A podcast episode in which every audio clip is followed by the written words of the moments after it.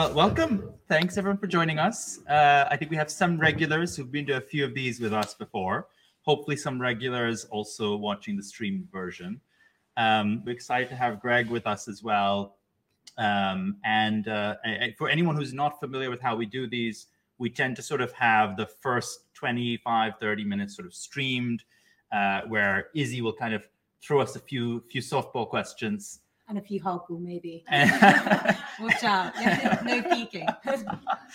um, and then for the rest, we'll we'll switch switch off the live stream and just focus on the the audience in the room. Um, but yeah, with that, maybe Izzy. Yes. So hello everyone, Izzy, and I'm going to be hosting today's discussion. Today, we're going to be talking about creating, well, actually, one of my favorite topics, but creating a compelling vision and narrative that excites customers, investors, and talent in your business. So we're joined by Greg Jackson, the amazing Greg, who's CEO of Octopus, and of course, Stephanie Mead, CEO of Altruistiq, uh, who are going to share some of their experience and learnings um, on this topic. So, as I've said, a bit of housekeeping, first 30 minutes alive, and then Chatham House rules. Um, so please keep any questions ready because we would love to hear them. So, Greg, maybe to pick on you first, how do you build and use a mission to unite different stakeholder groups? So the team, investors, um, customers. I think the question is what comes first, actually. Um, are you building something and using a mission to unite it? Or are you actually on a mission? Uh, I think we, uh, I think there's an incredible book by a guy called John Kay, a professor, a professor in a Business School, uh, called Obliquity says how our goals are best arrived, uh, best achieved indirectly. And what he really says is that um, time and again, you'll have companies that have been founded to do something bigger than just delivering on, for example, uh, shareholder returns. Uh, and those companies have often uh, done far better. And in fact, there were great case studies where they pivoted. ICI, uh, which uh, when I was young was like the, the unbeatable British giant Imperial Chemical Industries. It, it was everywhere. And um, its mission was to create uh, a science that would change the world for the better. And um, then in the 1980s, it decided to um, deliver the top 30% of shareholder returns. And within a decade, it was gone. And it was gone because um, the world, the economy and markets are changing all the time. Um, so if you're chasing short-term profits and you spot that you know this year something's really profitable, and your entire business is chasing those short-term trends, um, then you'll never catch them. But you're not investing in the stuff that doesn't change. That's the fundamentals. And I think um, by investing in fundamentals, it doesn't really matter what goes on in the short term. You'll never be the most profitable company, but actually, you'll be creating something that's solid and got resilience. And um, and I've seen this quite a lot in, in, my career. I guess so. For example, when we started Octopus, um, I cared enormously about the environment. I, I joined Greenpeace when I was 15. It really matters to me. Um, I also care about social justice. You know, um, uh, energy needs to be affordable. Everyone has to use it. Uh, you know, like if you're selling expensive watches, it's totally cool to charge 20 grand for something that costs 100 quid to make. I don't care. But if you're saying something everyone's got to use, then I think it's important um, that you work incredibly hard to make it affordable. And so for us, for example, we had a mission from the beginning. There was a fundamental one. It's not going to change. At least it is likely that everywhere in the world, in poor countries and rich countries, and in good times and in bad, low cost energy is important to people. And it's unequivocally the case that energy is the single greatest contributor to climate change and that therefore, until we sort out the cleanliness of energy, that's a fundamental. And so, by building a business against two fundamentals, we can be pretty sure that if we're good at that, we will create value, rather than setting out to create value and then saying, "Now, now, what mission can we rip, wrap around this?" Mm. And so, um, yeah, I think the fundamental thing is is is being brave enough. And I, well, I don't mean we're brave; it's easy as a startup. I think it's really hard in existing businesses but I'm brave enough to not just put a wrapper on something, but to make it your fundamental driver. Mm. And for those businesses that perhaps didn't start off with a mission, what advice would you give to them to make that wrapper more more concrete? Yeah, like, I mean, I think all businesses start off with something. For example, we started off with an idea. We had no money, right? So we went and raised some money. Then we had an idea and we had some money, not that much, uh, but we didn't have many customers and we didn't have a big team. Uh, so if you like, we had a couple of things on the scorecard that were extremely positive, um, but a couple that were really quite difficult. Meanwhile, our rivals, large energy companies, for example, started with a lot of people, a big balance sheet, a great brand. But for example, they might have a legacy mission or a, a, a, a lot of their assets might be in things that, for example, about dirty energy. So in both cases, you've got some stuff that's helpful and some stuff that's hard. If you're starting with a brand, you've got maybe a great public affairs team, uh, you've got a balance sheet. Well, I think you know it may not be easy to change, but you can fundamentally change. We've seen it. There's a company called Ørsted, which are currently having a tough time. Uh, it's the world's biggest, uh, I think, the world's biggest um, wind uh, offshore yeah. wind company. Um, uh, but you know, their tough times temporary. Uh, there've been some inflation issues, as we all know, and high interest rates caused by fossil fuels uh, that have made have made it hard to build offshore wind farms for a short time. In a year or two, it'll all be fine, right? But Ørsted used to be called Dong, which, apart from sounding like an IKEA range, uh, stood for Danish Oil and Natural Gas. And they literally sold off all of their oil and natural gas and focused on renewables. And for a very long time, we're a global powerhouse and actually fundamentally are still incredibly valuable. So, you know, these tough challenges are totally deliverable. And I should say, by the way, at the same time, that doesn't demonize, like, no, they sold off their oil and natural gas. Um, so somewhere, and I don't know what it's called, there'll be you know, something that is the remnant, the rump of what they did and you know, look, we all use oil, almost all of us in some way use oil and natural gas quite a lot. In fact, Octopus, clean energy company, I think we're the second biggest seller of gas in the UK. Right, we're a phenomenal emitter. Right, I can talk about what we think about that in a second, but um, but I'd rather be honest about it than pretend otherwise. Um, but uh, you know, those those rump companies that are running in oil and gas, you know, at least they, are clear. You know, and, and, and if you speak to some of them, they'll say, look, you know, for as long as the world needs oil and gas, we're digging it out of the ground. But they're not pretending, they're not pretending that they're trying to drive in the transition. And I think that's really helpful. So I'd much rather have honesty mm. for companies that are firmly driving, a, for example, a sustainable world. And by the way, ones that come from a non-sustainable world. And so in a way, you take tobacco companies, which, you know, for a long time, they literally claimed that tobacco didn't kill people. And then they said, well, it does, but we're creating safe tobacco with filters and low tar. It's all bollocks, right? Mm. Uh, forgive me if this is streamed. Um, if, there's, if, there's, any lawyers, it may not be. When I say bollocks, I mean, it's, it's, it's I, I, think largely not true. But the, um, and then bit by bit, they said, look, tobacco does kill people, but, you know, at least for some people, fags are fun, right? And at least you could then have the honesty that they can uh, sell their product complete with all the warnings and everything else until society decides enough's enough but at least that's more honest. And as a result, mm. uh, tobacco has delivered better returns over the last 30 years than almost any other sector. And yet nobody's pretending uh, tobacco is not bad for you. And I think if we can have the same conversation sustainability, which is there are meat is bad for the environment, right? That's cool. I eat meat. All right. I totally recognize on my personal balance sheet, that's a bad thing. But I haven't given it up until we have better alternatives. Uh, and I know there'll be vegetarians in the room that tell me that, you know, I'm being, but, but the point really being just honesty is more important than anything. And I think that's honesty, by the way, in if you're being sustainable and honesty if you're not. And what's really challenging is when you have companies that choose, it is easier to cheat or to uh, deceive than it is to change. Mm. So prioritize your genuine points and be honest about the bits that don't quite fit in line. If you're not here for a mission that, you know, for example, about sustainability, if, if you are, you know, I use tobacco as an example just because there's no way anyone can pretend it, it doesn't do a load of bad stuff. But by not pretending, they deliver phenomenal returns for shareholders. Honestly, that's a good thing. right? And I just think um, uh, for a lot of companies, it will be choosing where they're going to go, making tough decisions but you, you can deliver astonishing returns by just not pretending anymore, which is better for the planet because we at least all know what to think about you, right? And that's really powerful. Or choosing to make positive change. Yeah.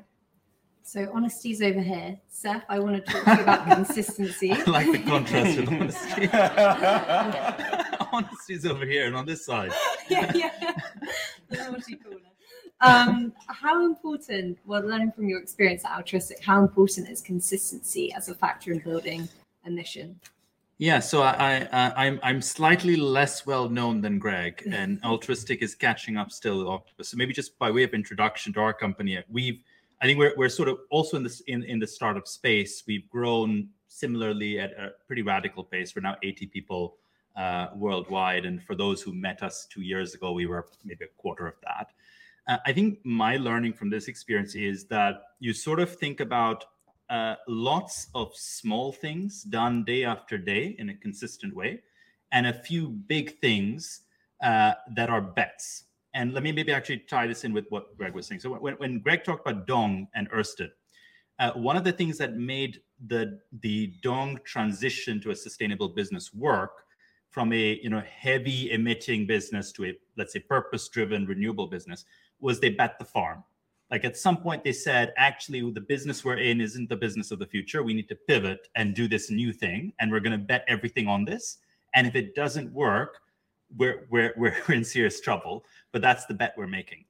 And i think for us for instance we're in the sustainability data space and we decided pretty early on literally since day one that we wanted to solve for decarbonization and impact reduction. We're not solving for reporting. If we solve for decarbonization and impact reduction well, then reporting is done as a byproduct. And that design choice meant that we tried to optimize for taking in data in large volumes, high granularity, assigning tags and classifications. It was a big engineering lift. And if we'd gone down the wrong path with that, if that had been the wrong bet, and actually it turns out no one cares about decarbonization, everyone just wants to fill out a GRI report, uh, then actually like this would be a massive hemorrhage of cash in the wrong thing. And so that's kind of what I think about as like a big strategic bet. And you need it to work out, but it's an act of conviction uh, behind your purpose. If I maybe look in the other corner and I think about what is it that you need to do repeatedly, day in after day, day in and day out, uh, what I've noticed is so the average age in our company is probably 29, 30, thereabouts. So we have a generally a very young, young uh, community. And and and this community has come to us primarily because they want to change the world like i think probably 60% 50% of people at Altruistiq are here because they genuinely want to change the world and that's all they care about. And actually it's it's not about the money it's not about share options it's about changing the world. 25% want both uh, and 25% let's be honest are probably here for the money. Uh, you know who you are. But but you know if you if you kind of think about that 75% base and what it takes to keep them energized and excited to come in day after day you need to show that you're sincere and that it shows up in all the small things. So for instance we're a business dedicated to transparency right? We're making environmental data clear accessible transparent.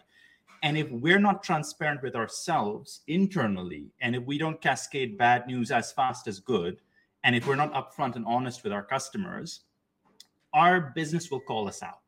And so every now and then, right, in all candor, every now and then, this is software, there's a bug, there's an issue, there's a problem. Every now and then, a calculation goes fuzzy. And it's not just us, it's it's a figment of the space. But we realize that every day, you know, every other day, we maybe need to make a hard choice and just go to a, customer and say, look, this is something that's happened. We're going to fix it together um, and that's how we work through this. And that's not just to build and maintain trust with our customer, but it's also to make sure that everyone in the team knows that we're sincere and committed. And as a retention strategy, that's the hard thing. I think it's very easy to update the website. It's very easy to put, you know, a mission statement out there. It's very hard every day to make a decision in line with a certain value, knowing that it may or may not always resonate and may or may not always feel like the right thing. Uh, one example is we had to create a commercial ethics policy, uh, which is for anyone who kind of is wondering what this means, it's like which customers will we not sell to? Um, and and for us, actually, this came up pretty early because we had we had people in our team who were challenging why we were in a tender process with a company doing A, B, or C. And so we had to basically define it. And the way we, we thought about it was we want to keep it simple and practical. So we said, look, if the person selling the contract or the person working on the contract would not be excited to find that this customer was 10 times more successful in their core business next year, we shouldn't be selling it. So now if you kind of apply that filter and you think about, let's say, a tobacco company, right? Would I be happy to wake up and find that a tobacco company had made 10 times more money? Probably not, right? There's a, there's a few other businesses where I can say the same thing. Uh, you know, I, I worked with a company in the coal liquefaction space. Uh, you know, like, would I be happy if next year they did 10 times more revenue? Probably not.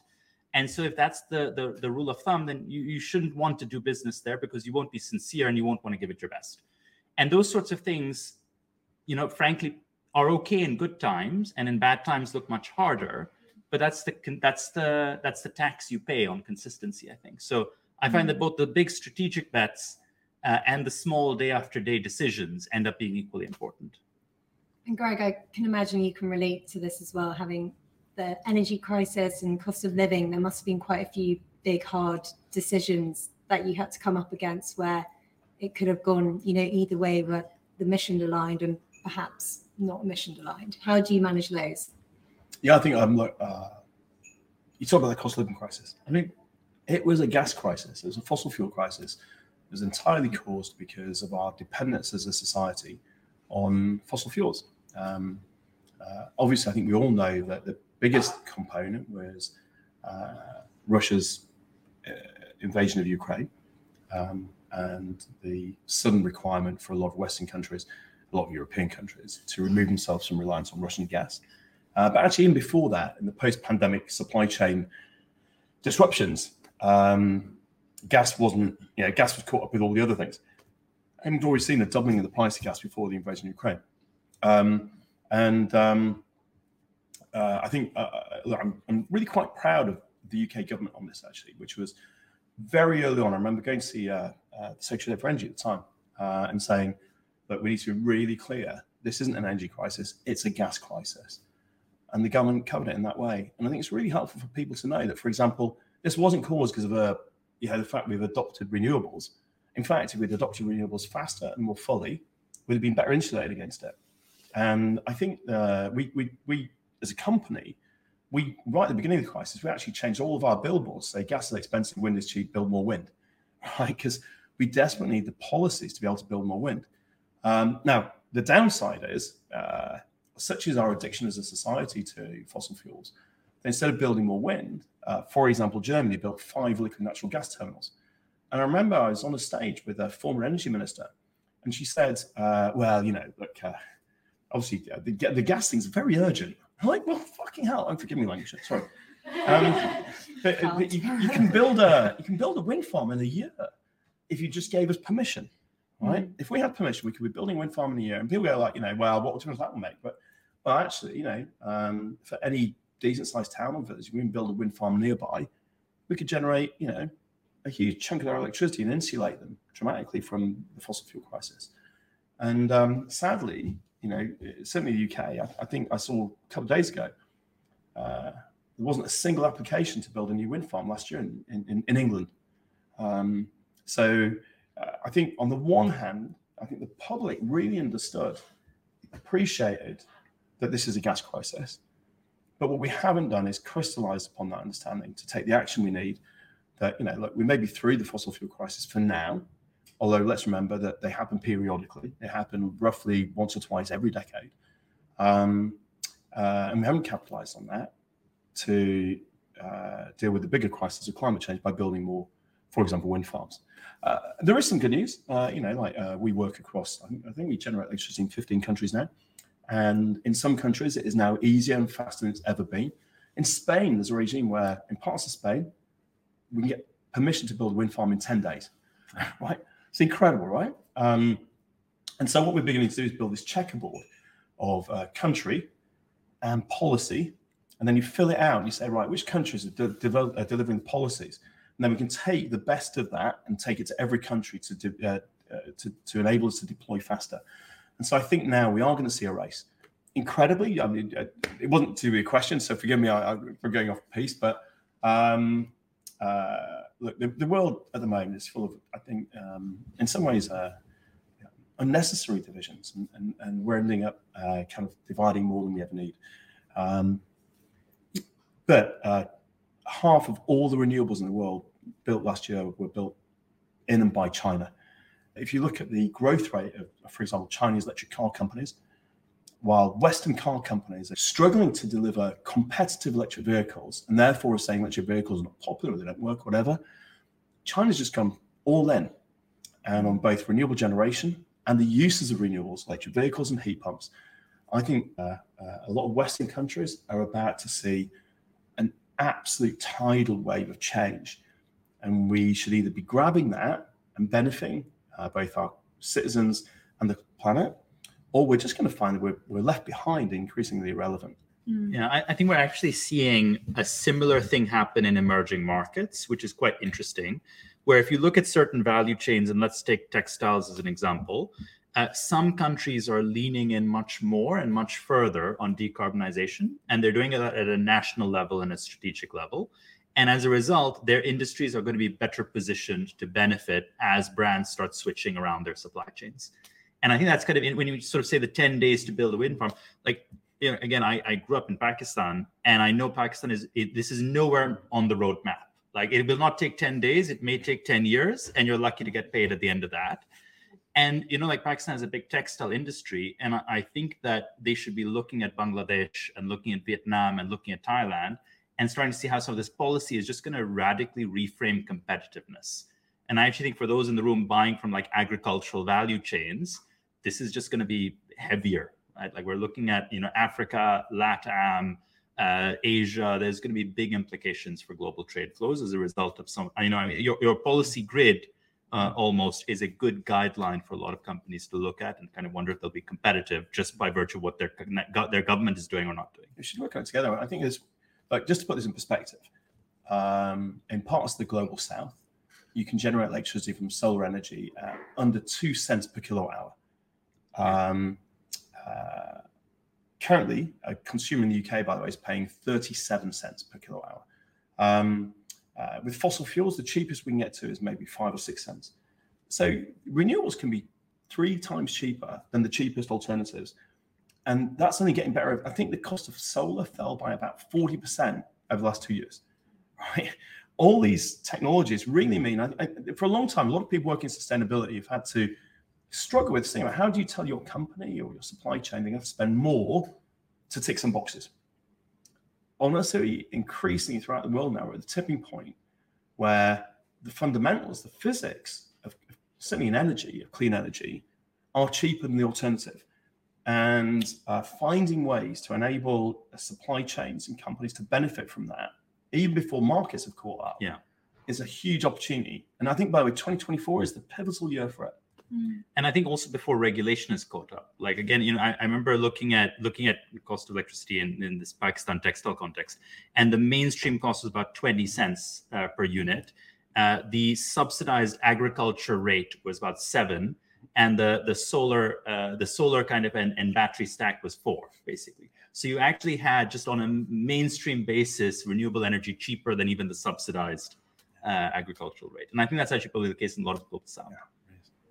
And so you mentioned you work across 15 countries. How do you actually tailor, or do you tailor that narrative, that mission in each context? I think, um, I mean, I started, I started off by talking about the fundamentals, but uh, according to someone I spoke to, uh, the laws of physics are literally the same everywhere in the world. Um, and so um, it's really helpful to talk to governments and, and regulators and, and, and uh, business partners about the laws of physics because um, the laws of physics really, really, really apply in the world of, for example, electricity.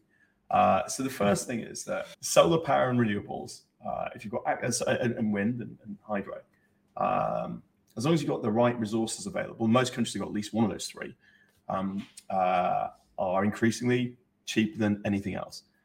And then talking to governments about the fact that, that well, it turns out humans are pretty much the same everywhere in the world as well. We, it's really easy to fall for this thing that people are different. But honestly, like the fundamentals for everyone, um, everyone wants cheap power, right? By the way, there are 600 million people in developing countries that don't have any power at all, mm. Um, and you know, incredibly, they are often in regions that, for example, a lot of sunshine, often a lot of wind as well. Instead of big, expensive grid-based projects, we can be bypassing uh, those huge infrastructures to go straight to the kind of thing that Seth was talking about, which is locally generated solar plus battery maybe plus wind maybe, um, uh, cheaper than power has ever been, and, and very similarly uh, to the way in which um, smartphones you know, leapfrog the need for landline infrastructure. And so uh, ultimately, I think wherever we're talking the world, it's really about the fundamentals that citizens and businesses, industries, uh, want access to cheap power and the cheapest power is from renewables. And then we just have to talk about within a given context what the best way of delivering that is. Mm. And Seth, would you say the same for the traditional sustainability data challenges, speaking to the sustainability practitioners in the room? Yeah, I think, Izzy, like I'm seeing sort of three paradigms globally. Uh, one is, let's say, the EU reporting paradigm. And so you have a lot of regulation that's come in. And, you know, just from companies that we speak with, that's driving a need to report. And so you, most com- most large companies around the world are captured by that, either because they're in the in the EU or they're exporting into the EU or they have a division, etc. And I think that's one thing driving change. I think there's a second paradigm which I see as the uh, let's create a new industry globally kind of paradigm. And I sort of put the US and China and to an extent India in that bucket, uh, where I think the, the US and China and India are all indicating uh, a desire to create large scale industrial advantage through a, a very proactive muscular industrial policy. Uh, Inflation Reduction Act, great example in the, in, in the US. Uh, China going down that route already. Look at the you know uh, mobility value chain. India on you know grid power, right? Clearly heading in that direction as well. And I think that pretty much these three, I think, are going to really reshape how a lot of this works. And I think the third paradigm is uh, countries that don't have the financial muscle or firepower to go in, in, in that second camp and don't necessarily have the consumer demand to fall in that first camp, uh, but want to be competitive and want to make sure that they can emerge maybe not as net like you know they don't win a huge share of the pie but they can at least win versus their traditional competitors and so i think about countries like costa rica for instance where we, we've just made our first hires and for costa rica they're looking at how do they have a, a, a net zero export policy where actually everything that they export can be a net zero product and i think that's quite interesting and you'll see i think a number of countries start to try and play in that direction where they look at a specific value chain and they want to take a part of that value chain and they want to just sort of win versus their traditional competitors in that space. I think those three sort of paradigms are what I see shape, shaping a lot of thinking. And so in the EU, for instance, a lot of the conversation we have is still around just reporting and kind of filling out data and kind of getting stuff over the line. In the US, a lot of it is now shifting over to how do you benefit from subsidy regimes. The sheer scale of funding available is huge. I expect to see the same thing in China uh, maybe a year behind, two years behind with new regulation now coming in. Uh, I expect to see the same thing maybe a year or two for, uh, behind that in India.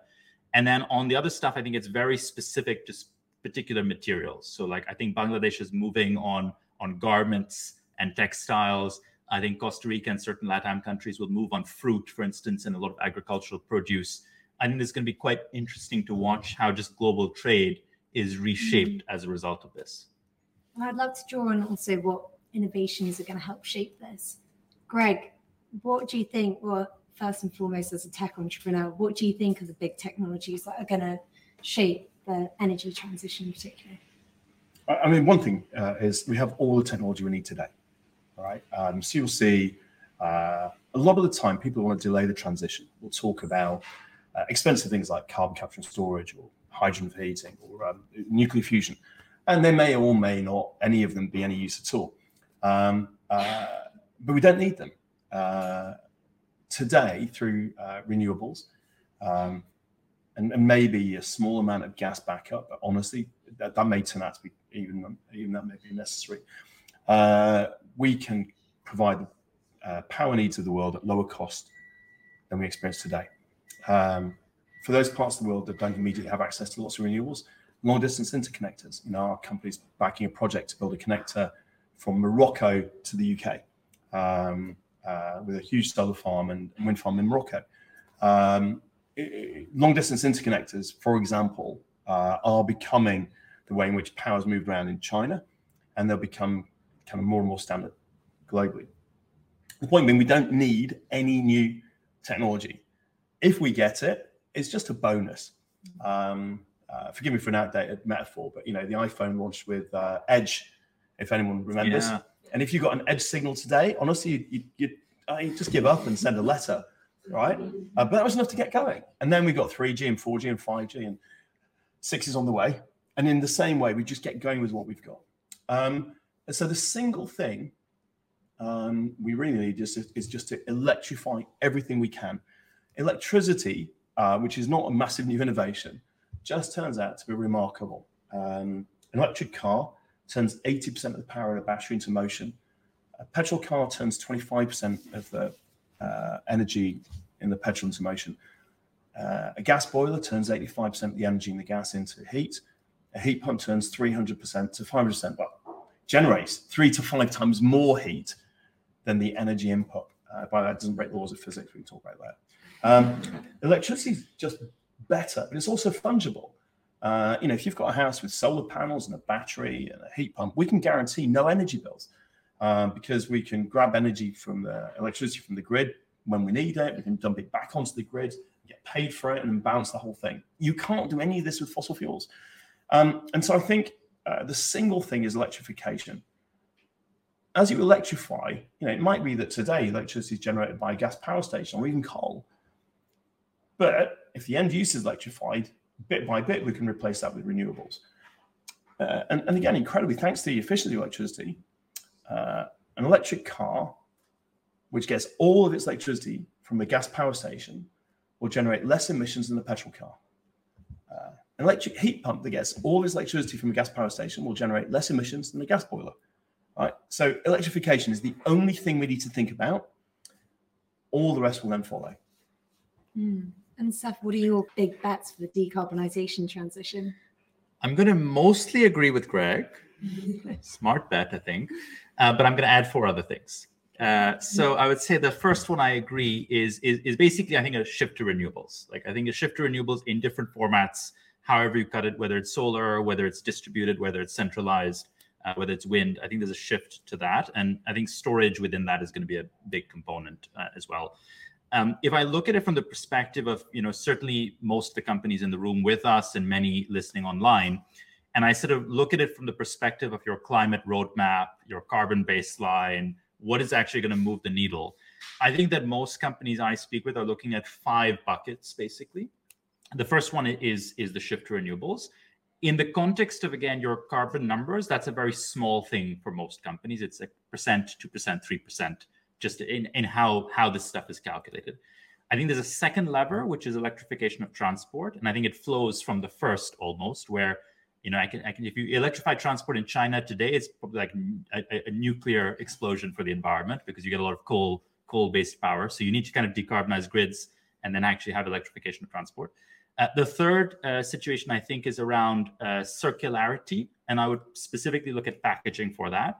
I'm using circularity broadly, and I'm kind of seeing recycled content um, as well as, let's say, reuse and, and other modes, because anything you can do to kind of re- reduce the new material use in that, I think, is going to be important.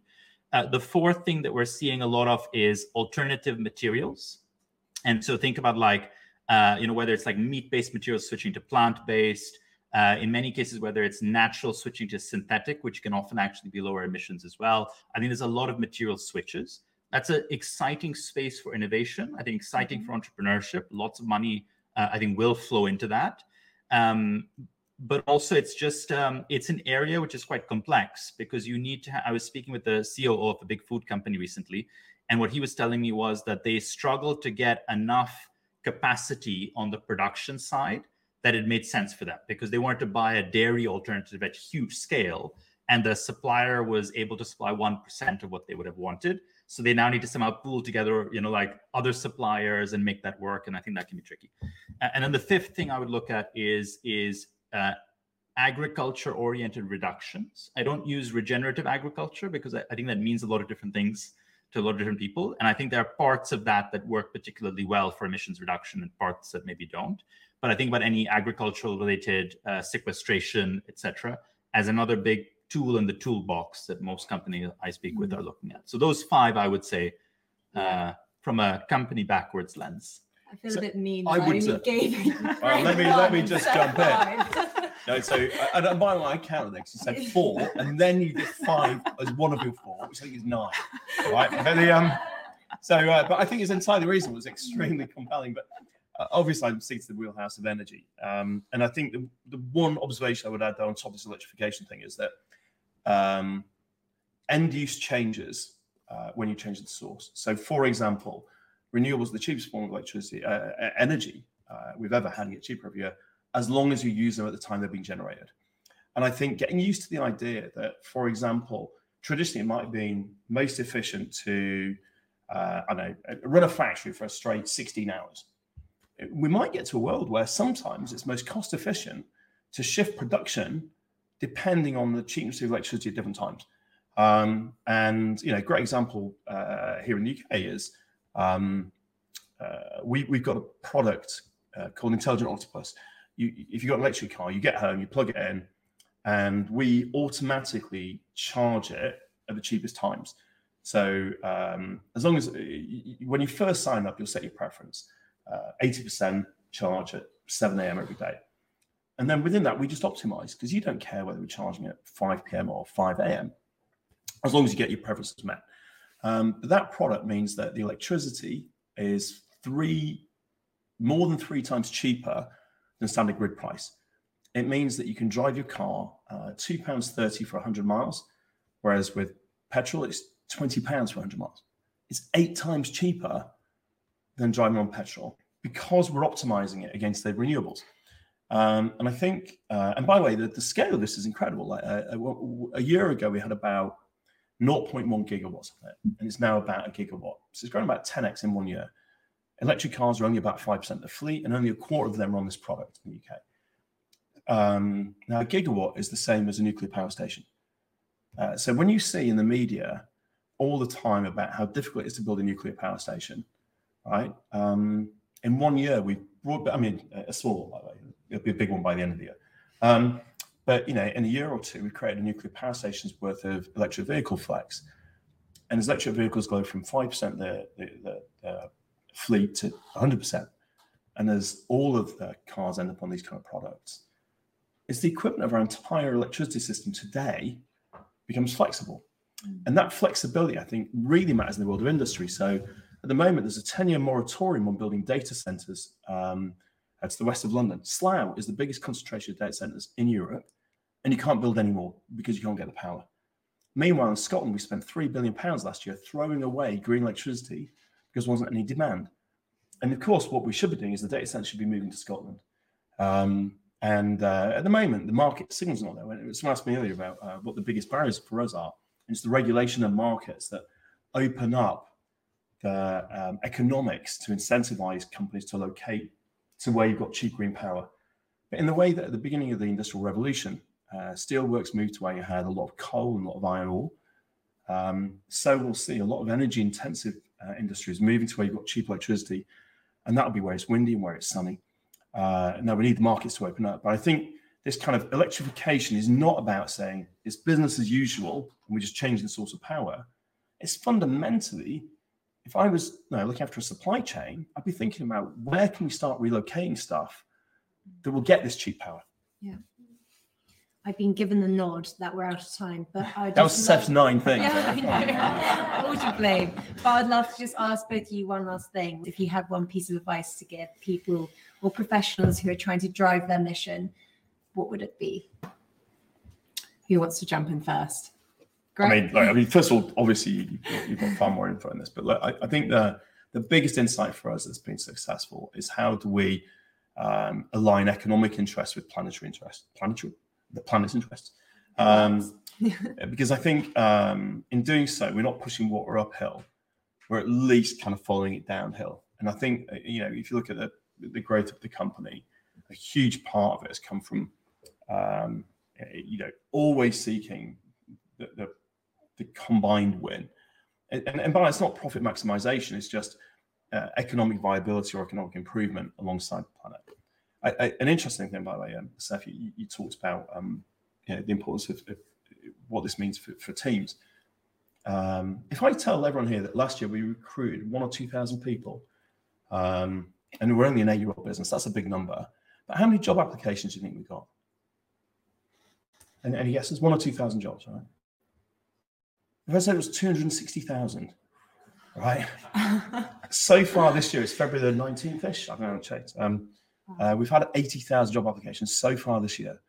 Um, people tell me you can't recruit tech people. We had 60,000 applications for software developers last year. Um, now, I just say this because, um, you know, the extent to which aligning interests creates uh, truly compelling opportunities for people. And, and look, if we get quarter of a million job applications, and, and there's one in the room, so I'm very conscious of one. But um, you've got this, like you can pick the very best talent in the world, mm. and that gives you this astonishing ability to outcompete incumbents. And so, um, I guess the big thing for me is just thinking about this alignment of interest all the time. Yeah, it's a good one. I think for me, kind of related to that, I would just think about how brand benefits compound. And so, actually, if you think about some of the most sustainable brands in the world, like Patagonia, for instance, right? And I saw a couple of people in the room wearing wearing Patagonia. If you just think about the the additional value that you get just by putting that logo on a on an item of clothing, I think that's that's the quantifiable benefit of building an enduring brand. And I think what most companies miss around sustainability is they think of it as a reporting challenge or something something uh, defined by the moment. Whereas actually, when I look at the data, I think about a generational transition of preferences. And I kind of look at like, who is it in all those surveys that we talk about that is actually saying that they prefer the more sustainable option? It tends to be people who are younger. So actually, the biggest correlation is not income. And I actually did the analysis across different countries. It's actually age younger people tend to assign a higher priority to it across all countries, actually, like Indonesia, Malaysia, US, Japan, wherever you, you go. Uh, the second is they tend to be more urban. Uh, mm-hmm. the third is that they tend to actually are, are, are less likely to identify as men. Uh, and actually, when you start looking at all the sort of dynamics of this buyer group, you get a really enduring, really loyal buyer group that also has many years of buying capacity ahead of them. And I think when you start to realize that that's the value play here, that's what you're you're playing for. Then you want to you want to really focus on building a sustainable brand that can actually survive for decades and just tap into again that new generation. And actually, again, the data tells us that the children of this generation are more likely to have even even stronger preferences. Like the the trend is actually generational, uh, going back going back in time as well. So that the main thing I would think of is like how do you just create a brand that can last using sustainability as a springboard to do that yeah. better. I think that's a great place to, to stop. Um, I'm going to close down the live version. Thank you, everyone online, for joining um, and open up questions